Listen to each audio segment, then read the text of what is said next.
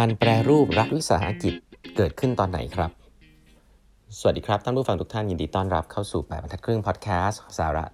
ดีๆสำหรับคนทำงานที่ไม่ค่อยมีเวลาเช่นคุณนะฮะ อยู่กับผมต้องกวีวุฒิเจ้าของเพจแปดบรรทัดครึ่งนะครับครั้งนี้เป็น EP ที่ 1153 แล้วนะครับ ที่เรามาพูดคุยนะครับ ก่อนอื่นนะฮะวันเสาร์นี้นะครับเราจะมีไลฟ์นะสัมภาษณ์พิเศษนะครับ ผมจะพูดคุยกับคุณทีนะฮะ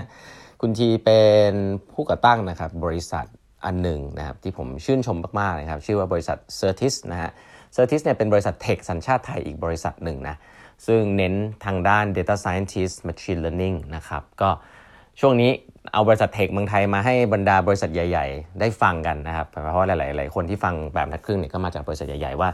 เออมันมีบริษัทในไทยที่คนเก่งจริงนะครับแล้วเก่งจริงอันนี้ผมเคยทำงานด้วยนะครับ แล้วก็ เดี๋ยวจะมาให้ฟังกันว่าเออเขามีแนวคิดในการทำงานยังไง แล้วเขาสะสมบุคลากรขุมกำลังเขาอย่างไรบ้างนะครับ ที่ทำให้มีคนได้ถึงเกือบเป็นร้อยคนนะครับแล้วก็เก่งๆ ทั้งนั้นเลยนะ มีคนเพื่อนผมเยอะมากเลยครับจากต่างประเทศมาก็มาเข้าที่เซอร์ติสนะครับ ก็เดี๋ยวจะมาเล่าให้ฟังว่าเขาเกิดขึ้นมาอย่างไง แล้วตอนนี้เขาทำอะไรอยู่บ้างนะครับ ชื่อบริบริษัทเทคของสัญชาติไทยเลยนะครับ วันเสาร์นี้ฮะเจอกันตอนสองทุ่มนะครับ วันนี้ผมก็จะเล่าต่อนะ จริง ๆ ก็เป็นตอนภาคท้ายๆแล้วนะฮะ อันนี้คือยุคของปี 19เอ้ยปี 2001ถึง2010 นะ ก็จะเป็นยุคที่คุณทักษิณนะคุณทักษิณชินวัตรเข้ามาเข้ามาบริหารประเทศนะครับ แล้วก็มีเศรษฐกิจก็เริ่มดีขึ้นนะครับ เพราะว่าหลังจากยุคที่เราลดลดค่าเงินเนี่ย ตอนนี้ก็จะเริ่มมีการส่งออกมีอะไรอย่างที่เล่าให้ฟังในครั้งที่แล้วเนาะ แล้วก็มีนโยบายต่างๆ คุณทักษิณที่ค่อนข้างหวือหวานะครับ แล้วก็ controversial มากๆนะครับที่เป็นเหมือนประชานิยมนะฮะแต่สิ่งหนึ่งซึ่งมีการทำในยุคนี้นะครับผมว่ามีความสำคัญมากนะครับในในในในจุดเปลี่ยนของของของเรา ก็คือของประเทศเราก็คือเรื่องของแนวคิดการแปรรูปรัฐวิสาหกิจนะฮะถามว่ามันสำคัญยังไงรัฐวิสาหกิจของไทยเนี่ยเขารัฐวิสาหกิจคืออะไรรัฐวิสาหกิจคือองค์กรที่ถือหุ้นโดยรัฐบาลนะครับต้องบอกอย่างนี้ครับเป็นองค์กรที่ถือหุ้นรัฐบาลรัฐบาลถือหุ้นใหญ่นะครับซึ่ง องค์กรลักษณะนี้เนี่ยมันก็จะมีความเป็นราชการอยู่พอสมควร แต่มันก็ไม่ได้เป็นราชการร้อยเปอร์เซ็นต์นะแต่ว่ามันก็ถือหุ้นโดยโดยรัฐบาล ทีนี้รัฐวิสาหกิจส่วนใหญ่เนี่ยก็จะถืออทำธุรกิจที่ในหลักการนะตอนแรกๆก็จะเป็นธุรกิจที่ผูกขาดแหละธุรกิจที่เกี่ยวกับความมั่นคงนะฮะที่ให้คนอื่นทำไม่ได้ อันนี้คือแนวคิดเมื่อก่อนเนาะให้คนอื่นทำไม่ได้ ให้มันมั่นคงให้รัฐทำนะฮะ อันนี้คือหลักการก่อน เพราะฉะนั้นไม่ไม่เน้นการแข่งขัน เน้นความมั่นคง ความมั่นคงกับการแข่งขันเนี่ยจริงๆแล้วเมื่อก่อนเนี่ยเราคิดว่ามันเป็นเหรียญคนละด้านกันนะแต่ว่าสิ่งที่เกิดขึ้นนะครับเวลารัฐวิสาหกิจแข็งแรงมากๆเนี่ยแล้วไม่มีคู่แข่งอะก็คือว่าก็จะมีประสิทธิภาพต่ำนะประสิทธิภาพต่ำหมายความว่าอะไรหมายความว่า อะไรที่มันควรจะทำแล้วถูกเนี่ยมันก็แพง ส่วนใหญ่เป็น cost structure แหละเหมือนราชการต้องใช้คำนี้เลย ใช้คนเยอะนะฮะมี cost ต่อ revenue เนี่ยสูงกว่าที่อื่น เวลาไม่มีการแข่งขันก็เป็นอย่างเงี้ยครับ มันก็จะมี fat มี inefficiency เยอะนะครับมีเอกสารมีอะไรเต็มไปหมด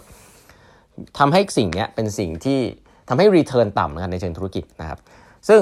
จริงๆ แล้วถ้ามันเป็นเงินงานของภาครัฐก็อาจจะไม่ได้มีประเด็นอะไรมาก แต่อย่าลืมนะครับว่าภาครัฐเป็นภาษีประชาชนเอามาใช้ เพราะฉะนั้นเนี่ย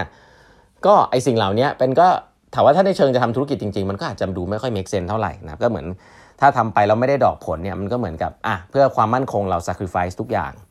แต่จริงๆมันไม่ได้เป็นอย่างนั้นนะเมื่อไหร่ที่ธุรกิจมีการแข่งขันเนี่ยหรือมีการตรวจสอบได้ปุ๊บเนี่ยมันก็จะต้องทำให้ถูกต้องแล้วก็ efficient ใช่ไหมครับ คือ benchmark ได้ เพราะฉะนั้นเนี่ยมุมหนึ่งคุณทักษิณก็เลยเอาทำสิ่งที่ว่าแปรรูปรัฐวิสาหกิจนะครับก็คือการเอารัฐวิสาหกิจเนี่ยเข้าไปอยู่ในตลาดหลักทรัพย์นะฮะก็ถือว่าเป็นการพัฒนาให้มีเป้าหมาย มีผู้ถือหุ้นรายย่อยที่ตรวจสอบได้แทนรัฐบาลด้วยไม่ได้มีแค่รัฐบาลนะครับ ก็รัฐก็ยังถือหุ้นมากกว่า 50%อยู่ครับไม่ได้เป็นรัฐวิสาหกิจอยู่ แต่ว่ากระจายหุ้นบางส่วนไปให้ต่างประเทศบ้างนะครับ ซึ่งยุคนี้ก็ต้องบอกว่าเป็นยุคที่ก็จะมีคนพูดเหมือนกันนะครับว่าขายชาติถ้าใช้คำนี้ขายชาติคืออะไร ก็คือเอาหุ้นของบริษัทรัฐวิสาหกิจในไทยเนี่ยไปขายให้ต่างชาตินะครับในตลาดหลักทรัพย์นะถามว่าสิ่งนี้เนี่ยจริงๆ ถ้าคุณเข้าตลาดหลักทรัพย์ในเมืองในที่ไหนเนี่ยก็ถ้าเกิดฟันฟันมันโฟล์ได้เนี่ย มันก็จะมีคนต่างชาติมาซื้อจริงๆนะครับถามว่าเออมันเราเราจำกัดไหมก็บางคนก็พูดเป็นว่าขายชาตินะครับแต่ก็อันนี้ก็เป็นสิ่งที่มันเป็น dilemma เนาะเพราะว่าถ้าคุณทำเองหมดเลย แล้วมันไม่ดีอะมีใครตรวจสอบหรือเปล่า แต่พอเป็นเป็นเป็นสิ่งที่อยู่ในตลาดหลักทรัพย์เนี่ยมันก็มีมาตรฐานมี auditor มีอะไรที่เป็นมาตรฐานของมันนะครับแล้วก็จะต้อง benchmark เพราะว่ามีผู้ถือหุ้นอื่นด้วย อะไรแบบนี้ก็จะเป็นข้อดีนะฮะแต่ข้อเสียมันก็คือแน่นอนแหละนะฮะมันก็หุ้นมันก็หายไป แต่ว่านโยบายการปฏิรูปรัฐวิสาหกิจเนี่ยมีความสำคัญมากนะครับ เพราะว่า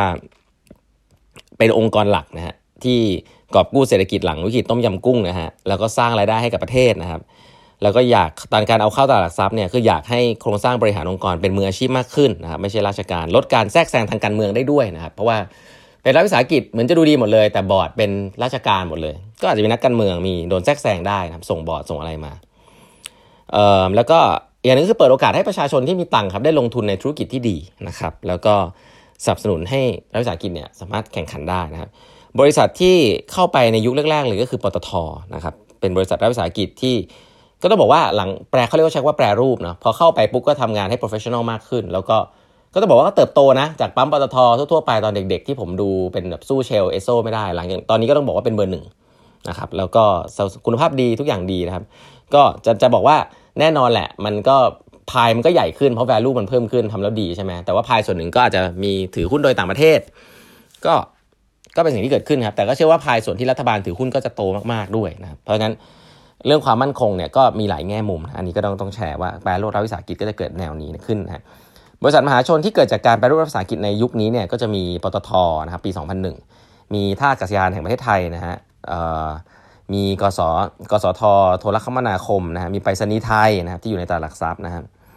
เอ่อทีโอทีอสมทครับสิ่งเหล่านี้เนี่ยอยู่ในตลาดหลักทรัพย์หมดเลยที่เราเห็นเนี่ยเกิดในยุคนี้ทั้งหมดนะครับก็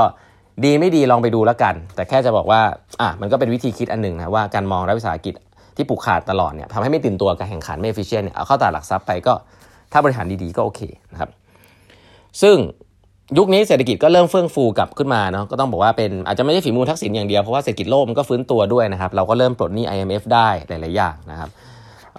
แล้วก็สิ่งที่เกิดขึ้นนะฮะเมื่อเศรษฐกิจเริ่มดีทุกอย่างดี ก็เกิดรัฐประหารครั้งแรกในรอบ15 ปีครับที่ไม่ได้มีมานานแล้วยึดอำนาจนะครับก็แน่นอน เพราะว่าเรามองว่าทักษิณคุณทักษิณเนี่ยก็มีเรื่องผลประโยชน์ทับซ้อนเยอะมากนะครับ ตอนนั้นก็จะมีเรื่องของการขายหุ้นเทมเซก นะฮะขายหุ้นของชินขอบให้กับเทมัสเซกนะฮะโดยที่ไม่เสียภาษีอะไรแบบนี้นะซึ่งก็เป็นอยู่ในตลาดหลักทรัพย์นะครับแล้วก็ถูกตั้งคำถามเรื่องสิทธิบัญชีมนุษยชนนะฮะการประกาศสงครามยาเสพติดนะครับมีคนเสียชีวิตกันขึ้นบัญชีบุคคลที่เกี่ยวข้องกับภัยต่อความมั่นคง การวิสามันฆาตกรรม ที่มีผู้เสียชีวิตไปมากกว่า ไม่ต่ำกว่า 2,000ราย สิ่งเหล่านี้ก็ก็เป็นสิ่งที่วิธีการแาการจัดการแบบใหม่ละกัน แล้วก็ทำให้ทำให้เกิดข้อคอรหาเยอะพอสมควรนะครับ แล้วก็ ก็เป็นเหตุผลหนึ่งให้เกิดรัฐประหารขึ้นในตอนนั้นนะครับ ก็เป็นรัฐประหารในปี 2006 นะครับ ปี 2006นี่เป็นปีที่ผมเรียนจบพอดีเลย ผมจำได้เลยนะฮะ มีรถถังออกมานะครับ ก็โดยพลเอกสุริยุจุลานนท์นะครับ คุณ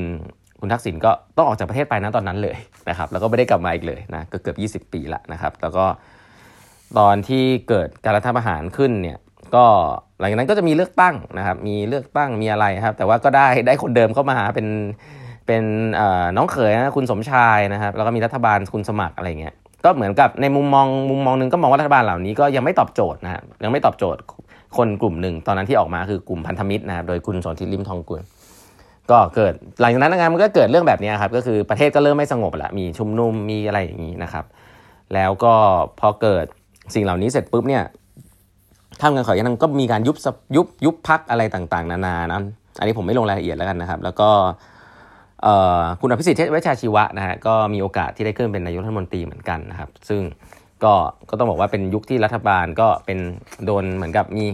มีทหารแบ็กอะไรอย่างเงี้ยนะครับ ก็สิ่งเหล่านี้เกิดขึ้นนะเป็นรัฐประหารที่สำคัญมากๆ แล้วก็จะส่งผลมาถึงยุคปัจจุบันนะครับ แล้วก็แต่ไม่ทันไรนะครับ ก็จะเกิดอีกอันนึงคือวิกฤตเศรษฐกิจที่เรียกว่าซับไพรม์ซึ่งหลายๆคนอาจจะทันนะเลมอนบราเดอร์เจ๊งไปอะไรเงี้ยปี 2008 นะครับ เดี๋ยวจะเล่าให้ฟังในครั้งต่อไปว่ามันเกิดขึ้นแล้ว แล้วมันยังไงต่อ วันนี้เวลาหมดแล้วนะฮะฝากกด subscribe แปมครึ่ง podcast นะครับแล้วพบใหม่พรุ่งนี้นะครับ สวัสดีครับ